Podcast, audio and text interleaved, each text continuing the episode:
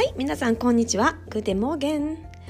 ドイツに住むオペラ演出家釣りエツこと釣りアンナエツコがお送りするボイスブログ音楽のある南ドイツ生活です。いつもご視聴いただきましてどうもありがとうございます。さあ2022年も12月に 入りましたね。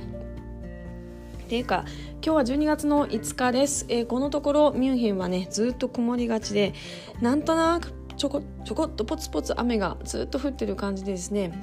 あのまあ冬はね雨季なんですよねヨーロッパはね。なのでもうしょうがないんですけどもう全くお日様が見ないというかこう昼間まあ昼間でも家の中電気つけないともう暗くて字も読めないみたいな感じです。はい、うん、ただですね、えー、今年は3年ぶりにクリスマスマーケットがね開催されてまして街がねもう電飾ですごい綺麗です。でなんかねあのー、待ちに待ってたっていう感じのクリスマスマーケットでですねあの出かける人も多いしあの街がねにぎわっていてすごい素敵です。あの去年はですねほんと11月の中ぶぐらいかな結局まあその流行りもののね病気があの多くてですね急にあの国がねクリスマスマーケットやっちゃいけませんって言ってあの、まあえーと、その州によって違うんですけどもバイエルン州の方はねそういうふうにあのやっちゃいけませんっていうふうにこう法が出てですねキャンセルになったんですよ。でこのクリスマス市にですねあのいろんなケーキ屋さんがクリスマスのケーキを出したりとかあとはあの手作り書でね木のねおもちゃを作る人とかクリスマスのね飾り物のねなんかを作る人とかですね。それ以外にそのクリスマス市ってすごいたくさん屋台が出るのでそこでこう本当手作りのアクセサリーとかですねああいうものの帽子とかそういうのをね売ってる人たちがたくさんいるんですけどもそういうのを1年がかりで準備してそれがもうほんと最後ギリギリにキャンセルになってもうね一体どうしたらいいの？って言って結構嘆いたお店の方が結構多かったらしいんですね。今年ねちらっとね12月のもうね11月のね中旬から始まってまして後半っていうかな最終11月の最後の週かなから始まってましてねちらっとねあの初日に行ったんですけどもうお店もね本当にもうね飾りきれないというぐらいぶわーって飾り物がいっぱい飾ってあって本当綺麗でした。なんかもう2年3年分のあのこう作ったものが全部飾られてるっていう感じで。もう本当にきらびやかでですね。特にミュンヘンのねあのクリスマスイッチは美しい。あのまあバイルン州だとですねニュールンベルクっていうあのモーツァルトのねオペラにもなっているワーグナーごめんなさいワーグナーのオペラにもなっているねニュールンベルクのマイスタージンガーっていう作品がありますけどもそれとねあのそこの舞台になったニュールンベルクという街がですねクリスマス市は非常に有名なんですね。でもミュンヘンもでもね負けてませんね、うん、あの視聴者の前とか本当に綺麗です。はい。でクリスマスといえばまあ、クリスマスのケーキがあるんですけどもドイツはですねあのレープクーヘンってありますよね。あのヘンゼルとグレーテルのお菓子の家はヘレープクーヘンでできてるって言われるんですけどシナモンとかですね香辛料の効いた生地でちょっとふかっとした茶色い生地。に、マ、ーモンドとかが乗っけて焼いてあるもの。とあとはねシュトレンっていうお菓子があります。で日本語だとシュトーレンってあの間にこう横文字を引っ張る。でシュトーレンって書いてあるんですけど日本ドイツ語で正式はシュトレンですね。でそのシュトレンがえー、売られてるんですけども結構ねドイツでも結構なお値段します。500g ぐらいのですねえっ、ー、とのかな。両手合わせてこうちょうど乗っかるくらいのサイズで1500円ぐらいしちゃうかな、うん、結構ね高いんですよ。でシュトレンでもあの、いろんな木の実とかナッツとかが入っててですね焼け締めてあってこれは実はね日持ちがすごいするんです。で半年ぐらい日持ちがしてあのこのここからね12月から、えー、長いとですよ。あのまあ大体美味しいからすぐ食べきっちゃうんですけどあの大事に大事に大事に取っとけばイースターぐらいの時期まであの春になったイースターって復活祭ってありますけどあそこぐらいまでこのシュトレンっていうのは食べられるっていうふうに言われてますね。であのドイツのシュトレンは周りにね粉砂糖がいっぱいまぶしてあって真っ白で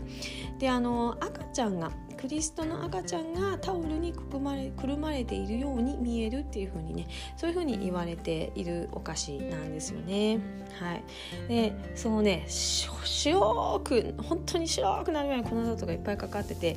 結構甘いので。うちではですね甘め朝甘め控えめのシュトレンが食べたいなと思ってですね、えー、作ったりとかねしてます。でシュトレンはですねあのパンのイースト菌をねちょっと入れるんですよね。ちょっとパンっぽい。でもですね生地にですね